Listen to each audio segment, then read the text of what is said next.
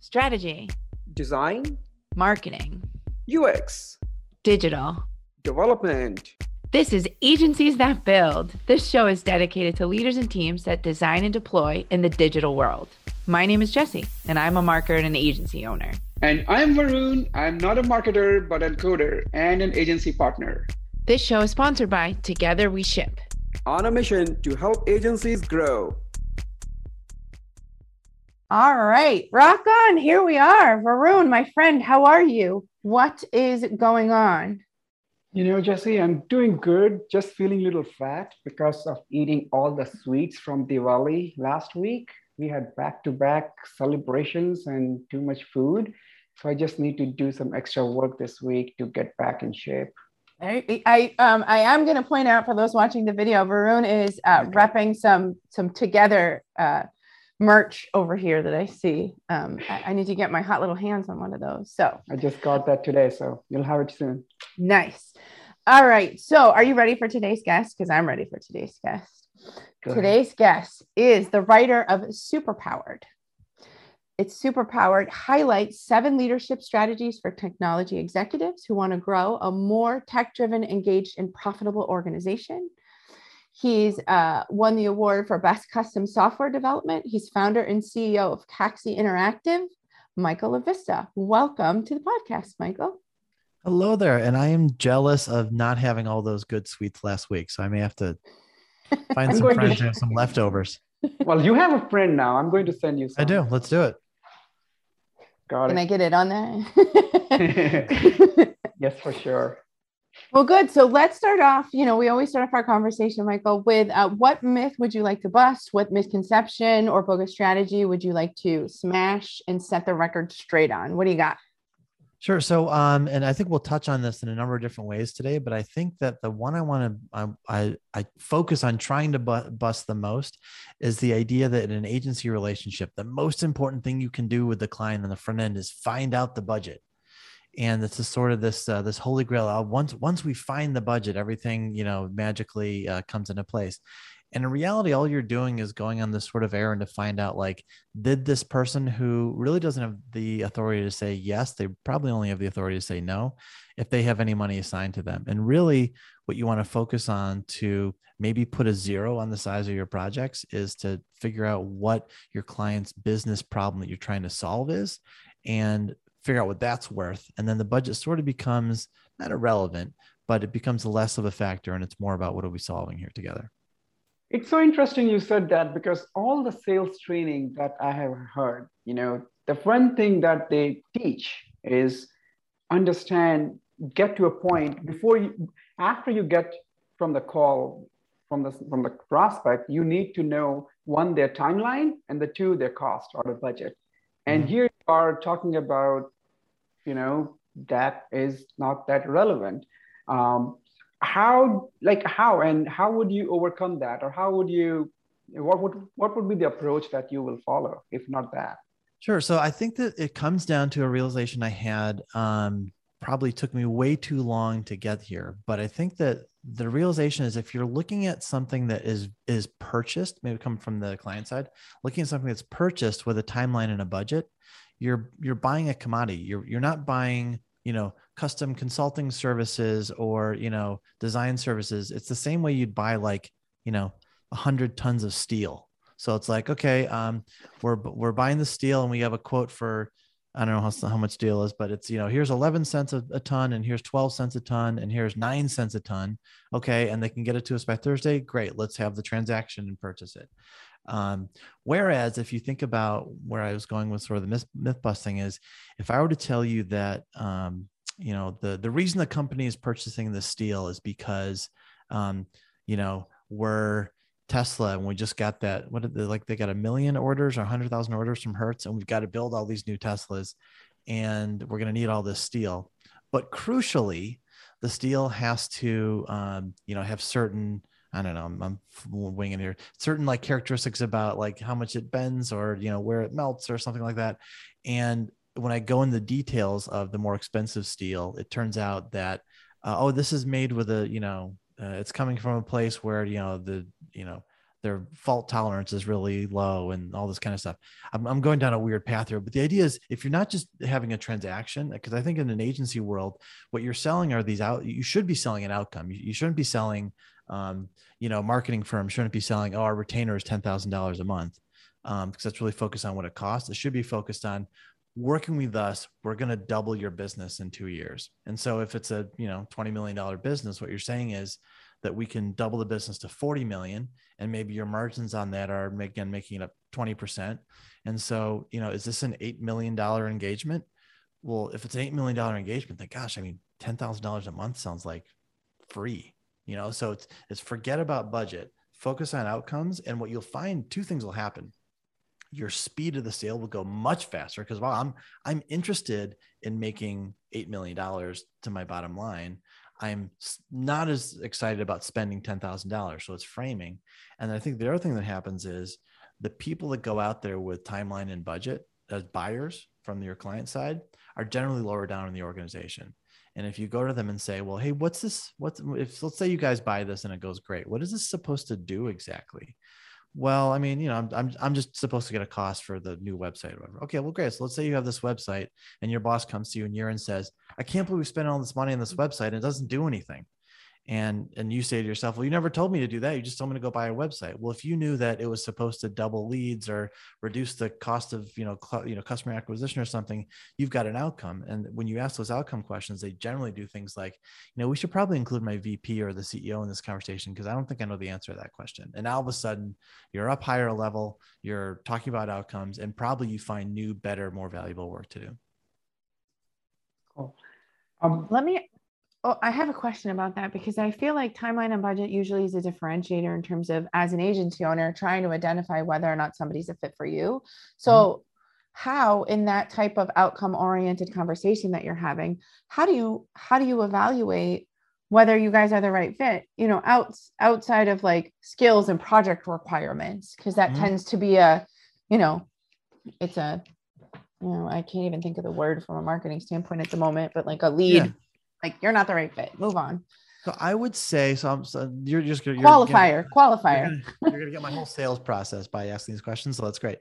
Um, so here, here's how I look at it. Um, I think the way that um, if I were to dispel another myth, that um, I feel like the idea, just the word doing a pitch is 180 degrees wrong. And a pitch implies, all right, 10 people in boardroom. All right, show me what you got and then you go do your song and dance and they see three or five or ten songs and dances and they evaluate based on what right? Just based on really um the the the you know the someone liked that picture that portfolio better than the second one or i like the way that person looked at me just arbitrary stuff like that. So the way i always do is i just diffuse all the stuff that is i think table stakes by saying something like hey listen you know when we get down the road and it's time for you know the, the you know whether or not we're going to give you a pr- proposal we could either give you the same same old song and dance and give you you know you know case studies and how smart we are and you know examples of the work and you know um, you know client references that everyone's going to give you. Everyone you talk to is going to be smart and have great portfolio. Or we could start talking about your real problems. And i don't know how you guys like to work. Would you rather just see the same old proposal or do you want to kind of get in the details on this and kind of do some work together?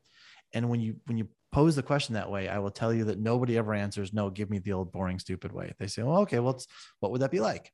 And then I think the way that we try to approach it is, and to your, to your point about, you know, how do, how do they evaluate, right? Um, I think you want to get out of the logical, quote unquote, logical buyer situation of, um, well, show me how many projects you've done like this, or, um, you know, show me the, the three clients you have that are just like this. You're just trying to check boxes Whereas if I were to say, if we start working on the problem and I'm able to come up with um, three or four questions that you haven't heard of, what you go away from when you when they was when the door closes and they go, you know, what'd you think of that guy? They go, man, I, we never thought of that. What do, you, what do you think about that thing you brought up? I mean, I don't know about that. You start gaining this sort of like expert status with them. Meanwhile, the other three agencies show up and just do the song and dance and go, I guess that portfolio is nice, but I don't get what this is going to be like. Um, and so it's a strategy that at least I have about um, uh, trying to present ourselves in a way that we can get to the answer quicker. Because I also hate doing, you know, a three month sales process where we're doing proposals and proof of concept, all this kind of stuff. I want to get working faster. And it's sort of an abundance mindset where there are people out there like that, maybe not a million, but we couldn't work with a million people. I'm, I'm looking for 20 clients a year makes my year.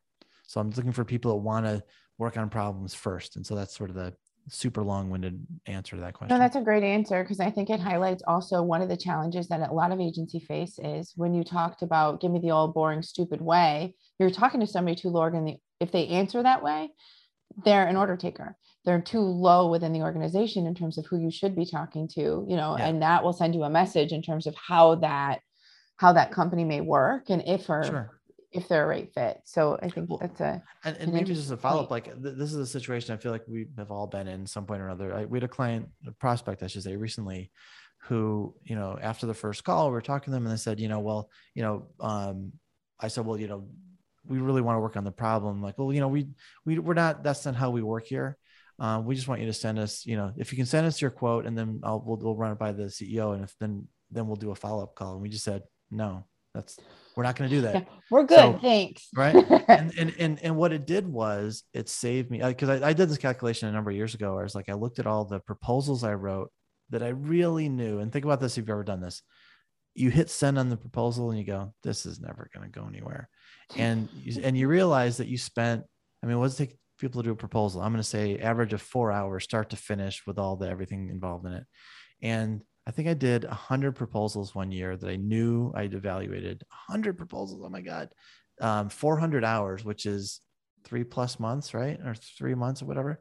And I could have just sat on my hands for three months that year and done just as well. And so, taking the other side of that, what could I have done with three months? And so I've really tried to take that approach of, um, I guess it's qualifying is the, the, the way people think of that. Qualifying quickly based on do you want to work the way I want to work? Because I want to go outcome based. If you just want a number for this thing, there are a million companies probably within hundred feet of your office. If you're in any downtown in America, hundred companies will give you a number and you'll pick the lowest num- number because we've also in those situations you never get um, hey we send your proposal we never talked to you and you were the highest number and we picked you it's always the lowest number so those aren't the ones you want there's no margin there it's a it's an interesting point because I know you've been in business, and I want to get to a little bit about your history here in a second. Sure. But I think what's particularly interesting to our, our listeners who are our agencies that are trying to grow because they may not know what they don't know yet. So the idea of going through, I, I could make the case, well, you know, 400 hours is a long time to to not necessarily waste, but you could think about it as practice and learning, like you know, and and uh, takeaways from okay what could we have done differently what could we have identified like a post-mortem on the proposal process to mm-hmm. help mm-hmm. evaluate how to evaluate prospects in the future yeah it's like super meta right now but hopefully that made sense um it, it, it's an interesting quantifiable activity as a as someone who's been doing this a while to be able to say you know every proposal is practice you know if you bring in mm-hmm. a new salesperson or you bring in in and practice in terms of like okay why didn't we want this business not why didn't we win the business? Because yeah, that's usually enough but why did we not want it? Because mm-hmm. if you're sending something and you're going mm, i don't mm, mm, there's an answer there. Yeah. So um it, it's uh, one of the philosophies that i take is if it's business that would be nice to have you know you add in the uh, the upcharge for the pain in the ass fee is what I like to call sure, it, whether yeah. or not clients want to hear that. You know, if we get it, great, we're going to make some decent money off of it. But I try different. I, in those scenarios, one of the things that I do is I try my, a different pitch. Like I've got mm. one in my head that I want to try that's a little bit different, whether it's pitch or proposal or conversation technique, yeah, whatever you want to call it. I use those as opportunities to test it out because there's no risk. I don't want mm-hmm. the business anyways. And if they pay me, great, we'll take sure. the money. Sure, Have sure. you? What do you guys think about that? And then then I want to move on uh, topic wise. Yeah. Uh, I'd love well, to so hear both of your thoughts. You're you're getting close to an idea, I think. So hopefully this this resonates with what you were just talking about. Um, there's a there's like a funny thing people do with proposals where it's like the sort of the conventional wisdom or the joke would be, you know, the clients always flip to the end to see what the price is, right? And if that's happening, you've done it horribly wrong. And I think the idea is here's this is the idea to think about for proposals. A proposal should not be to convince, it should be to confirm. So you've done all the work in advance and they, they know how much it's going to be. And the proposal just shows like, hey, remember all that stuff that we've talked about and worked on and arrived at? here's sort of the memorialization of that and show showing what you already know. It's like you don't you don't walk into a car dealer and talk and talk and talk and talk and talk, and then all of a sudden at the end they go, oh my God, Ferraris are that much money. I can't buy this, right? That's not how you do it. So what you want is all that conversation leading up to it, like, you know, it's an $8 million problem, right? Oh yeah, that's great. Okay. Well, you know, boy, if, if this solution was, you know, um, even a million dollars, would, would that be crazy if you spend a million on an $8 million problem? No, that sounds about right. Okay. Well, what if we did this, this, and this? Oh, okay. Yeah, well, I would want it a little different, but yeah, sure. So then when you do the proposal, it's like, we've talked about it and now you're just laying out the story right? Because I think also a good proposal is like a story. Here's the problem. Here's what you face in the market. Here's what will happen if you don't do it. Here's what it'll cost you. And then here's a solution to get through it. That should be what a proposal does. Yeah, no, I totally agree. I think positioning yourself as an expert and be very selective about your prospects can save us a lot of time and money just to on the opportunity cost right mm-hmm. i mean you you definitely can do much better job but sometimes i also feel and you know maybe you can share some you know your experience on that the challenge it may present ourselves like you know in the so you you have certain way of doing and uh, you know doing a sales call where you are not going to talk about the price. You're talk, focusing on outcome. But when the customer and it, you have to be very good with the sales pitch at that point right? You need to be really very good with asking the right questions to mm-hmm. impress upon the client right? If not every agency will have that advantage. So that is a great differentiator for you for an agency mm-hmm. owner you know to to have that uh, in their in their arsenal um, have you have have you ever had this so in your case like have you always had such situation or you have built it over time or how was the has your philosophy changed uh, when you started the business versus oh, where you stand now 100% um, to be very very very clear the sort of the imaginary version of how to do this that I've been disparaging is only what I did for 15 years, right? It's like that's how we all do it, right? And uh, um, and shameless plug in my book that uh, thank you that you did mention. Um, one of the things I talked about was when I started the business, um, kind of miraculously, every single project was five thousand dollars that we bid on, website, marketing, like all the stuff that we did. It was always five thousand dollars. And and um, I was talking. I ended up hiring a coach who came to me and sort of after almost like a psychologist session, we figured out that basically that was the most I could imagine spending on anything in the world. Period. There's no way that could be that much. And um, we, I was I happened to be working on a, a proposal at the time, and I was like, God, this one. I mean, when I really think about it, this has got to be nineteen thousand dollars, or we're going to lose our shirt but I mean, I don't think the client is more than five thousand dollars. And my coach is like, "This five thousand dollar number, where is this coming from?" And he goes, "If you do it, if it if it really you think it's really nineteen, then if you take it for five, aren't you going to lose money on this? Like, don't don't do it." So he convinced me to go in with my nineteen uh, number, and they got it without blinking an eye. And then kind of the famous, you know, afterthought is like, I should have said 25. And and and it was it was easy because it turned out the value was huge. It was a huge, you know, opportunity for them. And they just needed it done now and fast. And I was the person they ran into. I kind of got lucky. And I still didn't learn my lesson. It took me a very, very long time really focusing on um, what a budget was. To me, was like, this is the most they'll ever spend and if you've ever, you know, when you think about something that you love and care about, so we'll, I guess we'll get into this in a second, but like one of my, my other life is a, a musician and I'm cheap about a lot of things in life. And so whatever your anal- uh, analog is for the following, um, I don't spend a lot on, you know, this or that, but if, if you show me like a vintage guitar that's like $10,000, I'm like, oh, I should probably get that and it makes no sense. It's a it's a ridiculous amount to spend on a guitar, but that's the thing that's important to me. And every business has their vintage guitar, and it's and if and if you think, especially as agency owners, who I think are listening to this, think about what you care in the business and the the consultants you've hired. Um, I've had a number of dis, not disastrous, but really like far misses on marketing messaging projects where I've hired agencies to come do our marketing, and they focus too much on how smart we were and how cool we are and not what our market wanted. And when I end up spending the money and getting nothing I could use, I'm left with this feeling of like, God, all he wanted to do was grow the business. And I think all they wanted to do was please me and have me sign off and the you know well you said you like the thing and you sign off on the stages. I'm like i know i get it. I did say yes but i can't use this. This is not going to double my business. And if instead you frame it as like i need marketing to help double my business and they go well instead of the 10 we told you that's probably going to be 50 i'm like will that double my business? Do you think are you confident about that? Well here's the plan on how we do it. Great whatever. Check blank check let's go and and that's a different and what you'll find is budgets go away especially with people who have the power to do it. And really that excuse me that's probably ceo of any company up to a pretty good size and maybe some other roles above that. But those are the people that have the problems that they take home at night like making payroll doubling the company uh, spouses and significant others and you know when are we going to make more money kind of stuff. All those those are the issues that hit home. And people that come to them with ideas about how to solve those those are the ones that get blank checks. The people are just like hey my marketing director said we need a new you know we need a new uh, website and it's you know i have $15000 you'll find someone to check that box but it won't do anything for the business. Yeah solution selling versus problem solving. Yeah.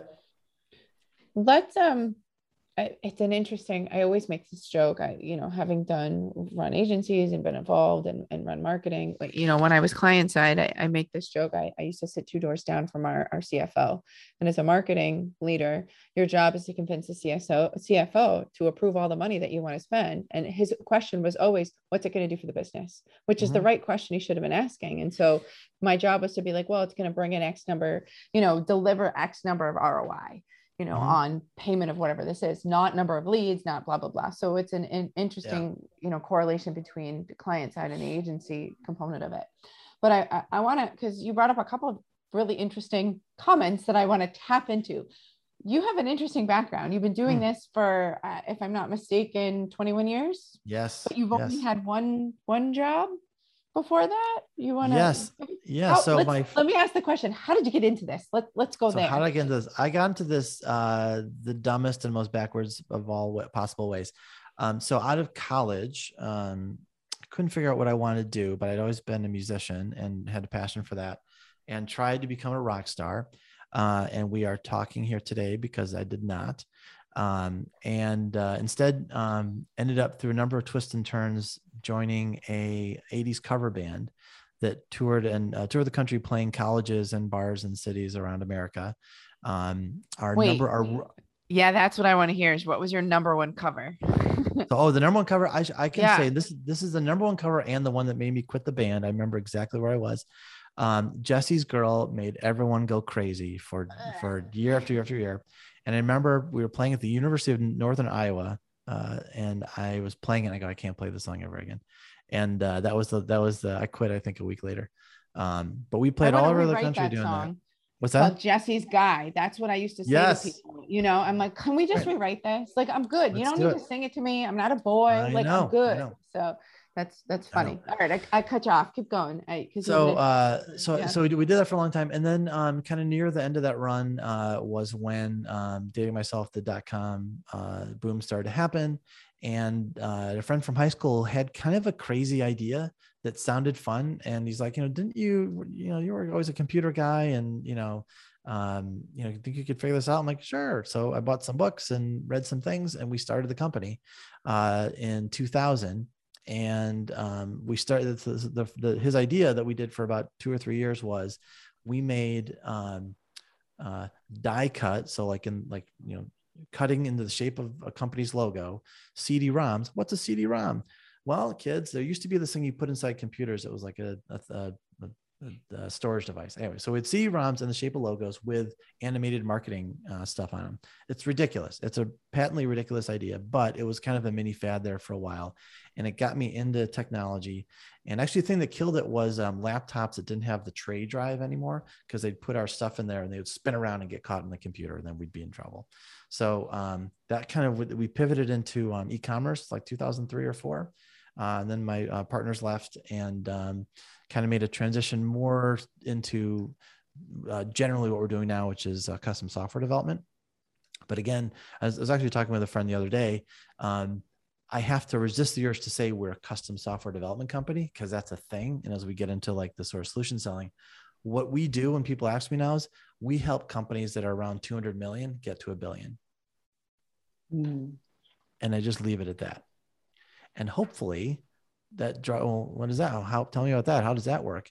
And it's technology enabled but the business outcome is we want to work with companies that have like a lot going on. They're big enough they're at scale but at that at that size for us the problem we solve are things like the rivets are popping because what you built doesn't it can't be sustained anymore. Or you know to double your business you're going to have to triple your workforce because everything's manual and on pads of paper and you know excel sheets. I can't can't tell you how many hundred million dollar companies are run on a spreadsheet called inventory final final diane final six dot xlsx or whatever.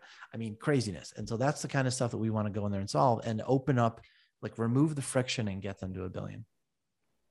Yeah. How, helping businesses scale. And i'm i'm I mean, like it sounds interesting because you use specific numbers and not just scaling and growing the business. You typically, you specifically mention 200 million people to billion. Um, that also, I am assuming, um, removes some of the like. Are you still industry agnostic, or does that mean that because you are, you earlier mentioned you started with a custom software dev yeah. company, but and I understand technology is everywhere, but still to to, to make the goal or to, to have your vision to create or help the companies increase in revenue size, it could be mm-hmm. due to revenue from different type of work that they do. Not necessarily it has to be technology related. Does that mean you also do marketing or you are targeting only question. those companies with the technology needs? So um, the work we want to do is just technology. I've, I've kind of in our, my examples, I've made it sound like maybe we do some marketing. We don't. It's really just the, the work that we do really boils down into the consulting and strategy around what could or should you do to get to a billion uh, from your size, and where we can plug in with technology. Uh, the software development, we'll do that work, and where we can't, we'll try to bring in partners. But I really try to narrow it into the um, the software development work that we could do. Um, and you, you kind of ask like, you know, are we in a vertical? There, there's a there's a phrase I got, I stole from somebody. I can't remember what it is. So uh, I don't know what the credit goes to, but the, someone gave me this idea that uh, think about if you narrow your market, you broaden, or sorry, you narrow your focus, excuse me. If you narrow your focus, you broaden your market. And if you're, mm-hmm. if you're, if your customers out there and you say, you know, we supply, you know, marketing, SEO, software development, and, um, you know, uh, optimization for healthcare, finance, you know, health, it's like it's everything for everybody. It's hard to figure out what you do. And you know, when I when I say we're looking for companies of a certain size, it helps you kind of in your Rolodex kind of filters down to the uh, Rolodex, but your your database, your internal data, database filters down to companies that size. And so some things I'm experimenting right now with. And so think about this for for for you. If I was talking to you and uh, and you asked me what I did, and I'm really thinking about how do I position myself for referral. The more qualifiers and for our tech nerds out there the more sort of like where clauses i add to the sql statement um, it's easier to find. So if i say 200 million dollar companies um, within about 100 miles of chicago in uh, finance or um, you know uh, insure tech right? All of a sudden you start oh i know someone. And the one i've been experimenting lately to combine stuff we just talked about i'd say whose ceos are guitar players and the funny thing is, I've found I've been using that and who CEOs are guitar players in the last two weeks. I just finally started doing that after 20 years because I'm an idiot. Um, what I noticed is until I get there, people like, I don't know if I am, maybe, okay. And then as soon as I say guitar player, they go, you got to meet Phil. And the more you can, obviously that one isn't for everybody, but the more you narrow it down, you can't possibly serve a thousand clients next year unless you're, you know, publicist or whatever. Um, like I said earlier, 20 will make my year. And so are there 10,000, you know, guitar playing CEOs out there? I don't know. If there's 800, if there's 200, I'll still do great. And so the, the it's almost like the courage to narrow your focus and pick a vertical, pick a size, pick a thing you do. Um, because then then think about this on the flip side, when when your puzzle piece matches up exactly with the thing you were talking about, I mean, you know, we talked to three agencies and they're all over the place, but you guys specialize in healthcare. You've worked with startups, you've worked with non whatever the thing is. It's like you're mm-hmm. perfect mm-hmm. for us because you had the courage uh, to say exactly what you do. It's really, really powerful. And that's something I at least have been doing for a number of years. Uh, and it's gotten more and more successful the more of those little qualifiers you put in. Well, it's, it's, uh, it's a common networking technique that I saw that rose during COVID specifically is like when you have these, I just started asking people to coffee chats. You know, you're mm-hmm. networking, you're chatting, sure. it's hard to meet somebody on the street or at events or things like that. You know, you leave the conversation and say, who's a good referral for you? If I wasn't specific, I didn't get anybody to talk Never to. see it. You yep. know, so it was, it was, you know, I mean, it's a common marketing practice having been in that field my entire career. Yeah. It's uh one of those things where I can market anything to anybody, but if I don't know who I'm talking to, there's no point. Sure. So uh, I want to get that on a t-shirt, maybe. And it says together at the top. But right. um, but it's it's a very, you know, you, you don't think about it during this sales process as well. If you I know I love this idea of the the inclusion of the guitar playing CEO mm-hmm. because mm-hmm. humans like to put humans in categories in mm-hmm. buckets and if you help them do that faster it allows them to narrow down the list of you know the 150 people right. they're keeping track of in their head mm-hmm. so mm-hmm. or if they say oh you uh, three weeks from now you play guitar i have a guy you got to yeah. talk to this guy who you know who it's a it's a really interesting technique I, I want to ask a little bit too, um, as we continue our conversation. You know, COVID tends to be an interesting topic amongst agency owners because we all looked at our businesses and evaluated mm-hmm. how to do things, what makes sense you know so so i'll ask you um, a, a, general question and we'll go in from there is how did covid change your business? What did how did you guys react? Because i know you um, so a little um, bit you have an interesting story here so. Yeah.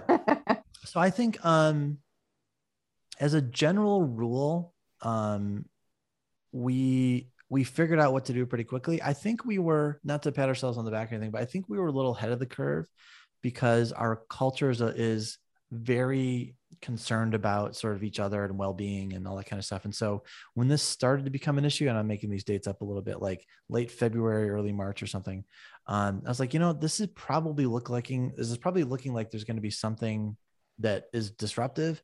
And let's start planning on what happens if we had to go home. And we went home maybe a week or two before most did.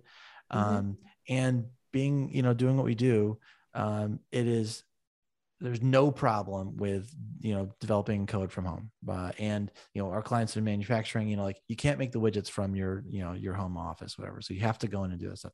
We had the luxury of, of um, being remote and the joke i kept making throughout the um, so the lockdown was we need to think ourselves as like boarding group six on the airplane like everybody else goes on before us like there's no reason for us to even worry or think about going in uh, before then.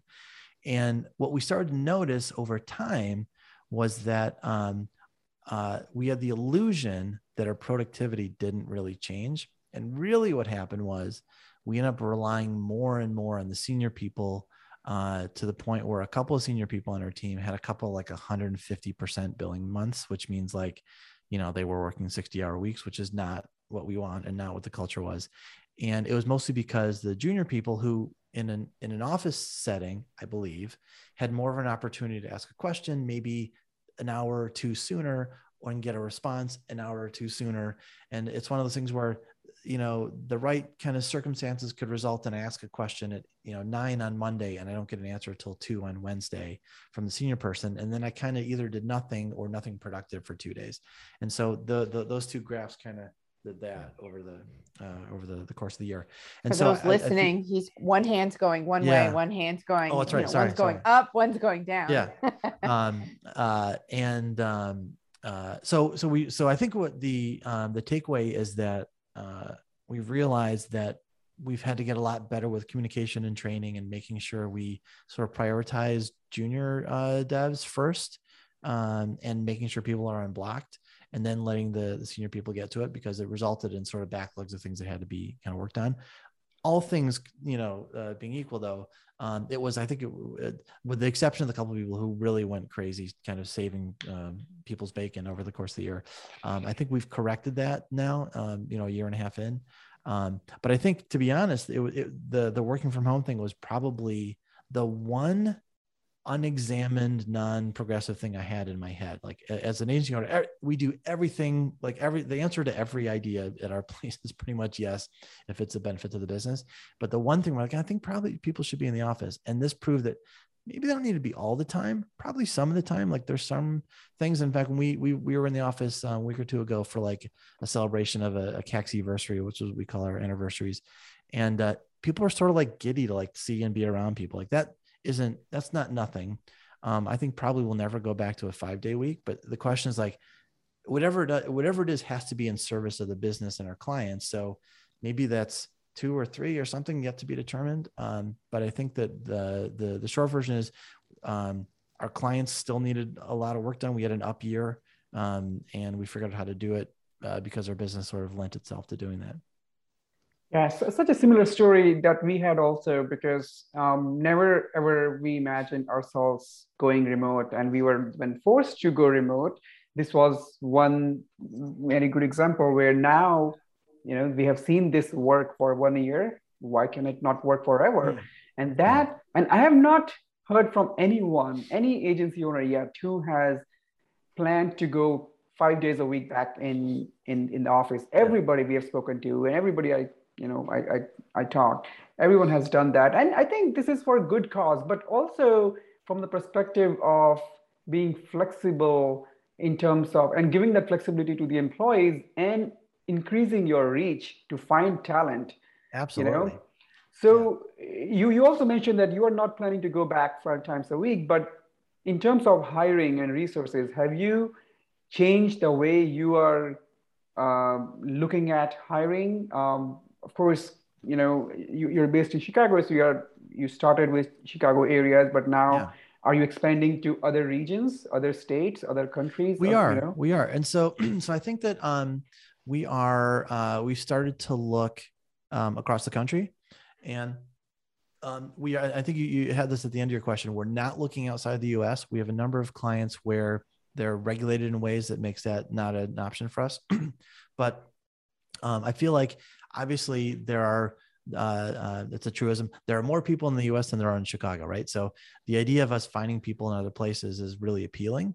Um, I think uh, much like our clients do, uh, and probably people experience this when they're, uh, you know, in, in client situations. If you're in Denver and the client's in Denver, you have a better chance than if the client is in Houston and you're in Denver and they have an option to go to a local provider, they you always, I mean, all things being equal, you always pick the local person. So, you know, in the last six months, as we've looked at people, you know, people in the Chicago area get a preference because we could at least go meet them for lunch, or if we're doing a once a month thing, they can come in. Um, it's just a preference. Uh, I, I, do have a um, one of the things we're working on right now is um, called Caxy 100, which is what what Caxy looks like at 100 people, and really thinking about um, you know you know, would this be the kind of thing that Caxy would do at 100 people, whether it's systems or processes or you know attitudes, whatever? And I think to get there, given the kind of people we're looking for, it's going to have to come from around the country because we've struggled to find. Because you know, again, the technology is a table stakes, just like it is. I think with you know, you're doing these client proposals that we're looking for this sort of like you know how the person operates and how they work and you know integrity and humor and all these other kind of things that are not just the the programming skills so i think we're gonna have to we'll, we'll be hiring nationally kind of from now on this, uh, you said something interesting, Caxy 100. You know, I, I think one of the questions we tend to chat about on the podcast is growth plans. So mm-hmm. I, I'm going to ask you, you know is is that your goal to see to to get to 100 people internally what what are you guys you know where are you at currently what are some of your thoughts yeah. behind growing there so, you know what are your future plans for the agency sure, you know sure, that's sure. the official question um so there's this idea that I really like about um, continual incremental improvement. You probably heard it phrases like you know getting one percent better every day, um, and it's really uh, having a goal that's just like we want to grow or we want to get to 20 million or something um, is is is really a, an outcome you don't have direct control. You only have indirect control over it. But things like i'm going to commit to you know 100 sales calls you know in a certain time frame or we're going to do code review every day at 10 and we're going to make sure everyone spends 20 hours a week and whatever. Those are things you can control and then you can kind of see the outcomes. And so one of the the the filtering ideas I got from a friend of mine who started, grew, and sold a two hundred million dollar. Um, I think it was like a like a sales enablement company from like you know uh, appointment setting down through you know tools and messaging and all those other kind of things and the thing that they said they started on day one with was is this something that our company at 200 million would do and so if it was like oh the way we do payroll is we write down a piece of paper and we send it to julie and she faxes it that's not what we're we could do at 200 million so that's not what we're going to do now and you know the way that we do recruiting is you know we call our uh, brother larry and he's no no. So everything they they filtered through this idea of uh, a company at 200 million would or would not do it this way and we're going to adapt today day one to committing to whatever it is has to be at that scale. So what ended up happening was they grew to i think from i think it was like three or four some really short time frame to 200 million dollars and sold it in large part because they committed to doing all the things that a company that size would do and so for me i, I always like to filter it in so I, I changed the filter to people because that's more tangible for the way our company operates and so you know, for example, um, you know, um, like, okay, confession. I I put our newsletter together, right? And would Caxy would would Caxy 100 at, at Caxy 100 would the CEO be responsible for designing and writing and sending out the email and actually being the person in Mailchimp going send? No, that's crazy. And so, you know, how do we how do we shift that thinking to do this? Well, the way we do our marketing, would we do that at you know at Caxy 100? The way we do training, what we just talked about, you know, with 100 employees, 30 of whom might be junior, you know, and recognizing that junior people don't do as well from home as they might do with mentoring in office. How are we going to do that? And so instead of right now, we're worrying about maybe the three or four new people that started in the last month or two. Oh yeah, we can handle Steve and Sally and Charlie, whatever. But at a bigger scale, you know, what will we do? Um, and I think it also is worth saying that, you know, growth for growth's sake really isn't meaningful perhaps. And so for me the reason i picked that number is it's it's the number that i sort of picked as where we can have a diverse enough um, skill set to solve really really big problems. So sometimes as we as we've grown we've gotten to situations where a client needs us to go from zero to 100 uh, and now i'm kind of mixing what these numbers mean but like you know go from not starting to fully engaged in the project with maybe more resources than we could allocate. And therefore we miss opportunities to solve that problem because they find you know accenture you know a tata or someone to come and go yeah we have a thousand developers that can start on tuesday. And so i feel like to, to scale up to some of those bigger problems we need to be at a bigger scale. And i also think it it seems to from a like a flywheel or momentum point of view i think it attracts more people both uh, clients and um, uh, and prospective uh, employees. So i feel like that's it's just a it's just a it's a line in the sand. And so now we're sort of reverse engineering what are all the activities we would need to do to manage to get there. And that's sort of part of 2022 planning right now. It's a it's a creative unique you know problem solving approach to mm. you know answering the growth question. So uh, i appreciate you running us through that so we've we've covered quite a bit today i have kind of one one final question for you, okay. unless Varun's got anything lurking over there. You know, we like to ask our our guests, you know, what's the what's the one thing that keeps you up at night as an agency owner? Hmm. Ooh, we got a pause. pauser. Got a pauser. Um, yeah. It's not as easy as a question as you might think. You know, we've yeah. had a lot of folks who answer you know sales is obviously an issue how do we make sure that mm-hmm. the, the deals are coming in how do we make yeah. sure that that we're funding you know, appropriately so sorry i appreciate the uh, your 15 second vamp so i could think of something it's my um, job but uh you know honestly i feel like the number one job of the ceo and kind of how you ultimately get um, judged your outcomes are, are are evaluated is your ability to make decisions about the priority of things you're working on. And so for me, I think the thing that I don't know if it keeps me up at night, like I'm not, I'm not like a stressed or worried person, but I think that um, the our how about this? The ability to get to Caxy 100 is probably predicated somewhat on my ability to make consistently good decisions about the millions of things I'm working on.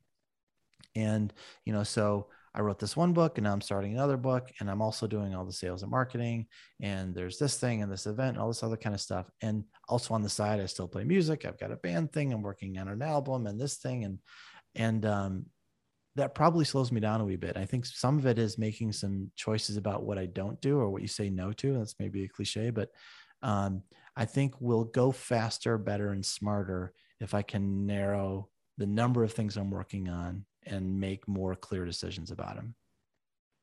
It's a intentioned decision making, mm-hmm. prioritization, you know, and balance. I feel like are the three things that came up in that that answer. So this was this was a great conversation. It's a, a lot of topics we haven't touched on, and I think you've you figured out a lot of a lot of challenges that smaller and not so small organizations struggle, struggle with and how to mm. best approach some of our our standard challenges within the agency yeah. world so um, thank you for for your time today and uh, sure. where where folks can find michael are um, well your book website make me superpowered make me superpowered.com can find you on the linkedin under michael mm-hmm. vista on the twitter and then your company website is caxy.com as well so thank you so much um, that's it everyone if you learned something today laughed tell someone about the podcast have a wonderful afternoon or day or evening or whatever time you're listening to this. Thanks for listening. Find our other episodes on agencies.build.com. Plus, we're listed anywhere you find your favorite podcast.